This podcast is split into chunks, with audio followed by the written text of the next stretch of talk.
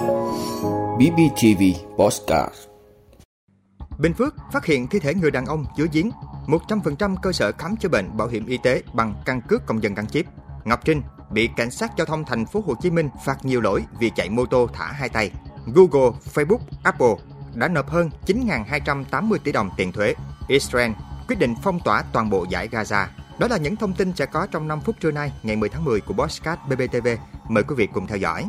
Bình Phước phát hiện thi thể người đàn ông dưới giếng. Thưa quý vị, ngày 10 tháng 10, Công an xã Thanh Phú, thị xã Bình Long, tỉnh Bình Phước cho biết, trên địa bàn ấp Vườn Rau, xã Thanh Phú, thị xã Bình Long vừa phát hiện thi thể một người đàn ông dưới giếng. Theo thông tin ban đầu, khoảng 21 giờ ngày 9 tháng 10 năm 2023, Công an xã Thanh Phú nhận tin báo của quần chúng nhân dân phát hiện có thi thể một người đàn ông tại giếng nước tưới sau nhà một người dân ở ấp Vườn Rau xã Thanh Phú.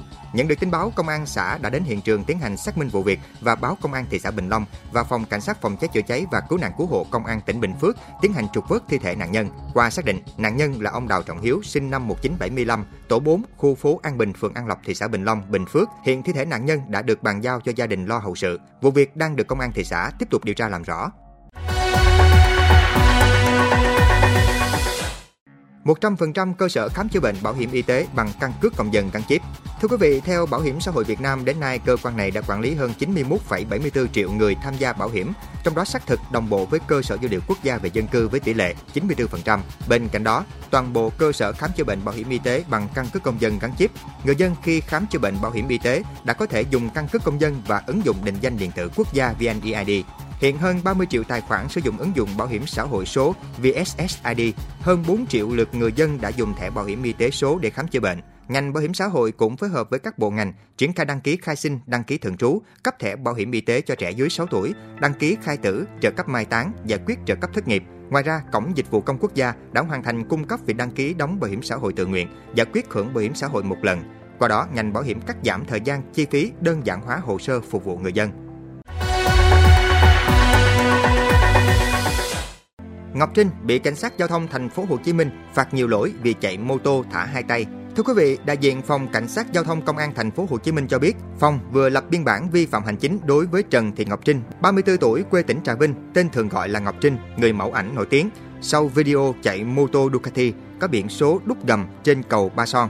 Theo phòng cảnh sát giao thông, trên trang mạng xã hội cá nhân của Ngọc Trinh có đăng video cô chạy mô tô biển số 59AA00151 trên cầu Ba Son, hướng từ quận 1 đi thành phố Thủ Đức. Xe mô tô có biển số đúc gầm. Phòng cảnh sát giao thông sau đó tiến hành xác minh, phân công cán bộ trực tiếp trao đổi với công an phường Phú Hữu, thành phố Thủ Đức, nơi ở hiện nay của Ngọc Trinh và đã liên lạc trực tiếp với cô. Ngọc Trinh đồng ý làm việc tại nhà với lý do vừa bị ngã xe, hiện đang bị thương ở chân không đi lại được.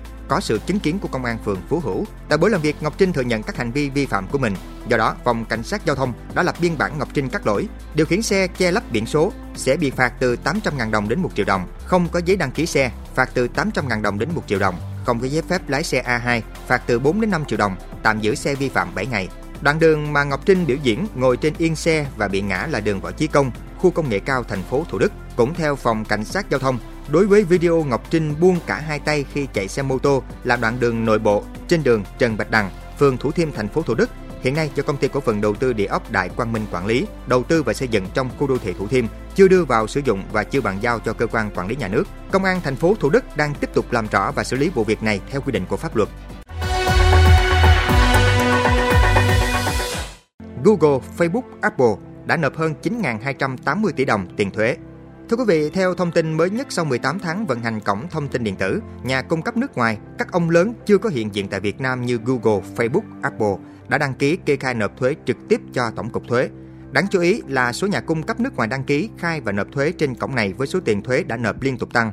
Cụ thể, từ ngày 21 tháng 3 năm 2022, kể từ khi vận hành cổng thông tin này đến hết năm 2022, có khoảng 30 nhà cung cấp nước ngoài nộp 3.478 tỷ đồng. Còn từ đầu năm đến ngày 20 tháng 9, tổng số thuế 67 nhà cung cấp nước ngoài đã nộp là 5.803 tỷ đồng. Một số nhà cung cấp nộp thuế lớn nhất là Meta, Facebook, Google, Apple, Microsoft để quản lý thuế đối với nhà cung cấp nước ngoài không có cơ sở thường trú tại Việt Nam có hoạt động kinh doanh thương mại điện tử, kinh doanh dựa trên nền tảng số và các dịch vụ khác với tổ chức cá nhân ở Việt Nam, Tổng cục Thuế đã và đang áp dụng nhiều biện pháp. Theo đó, Tổng cục Thuế thường xuyên rà soát yêu cầu doanh nghiệp nước ngoài khi gia nhập kinh doanh và có doanh thu tại Việt Nam phải khẩn trương đăng ký, kê khai và nộp thuế đối với các khoản thu nhập nhận được từ các cá nhân tổ chức ở Việt Nam theo quy định của pháp luật thuế Việt Nam thông qua cổng thông tin điện tử của Tổng cục Thuế.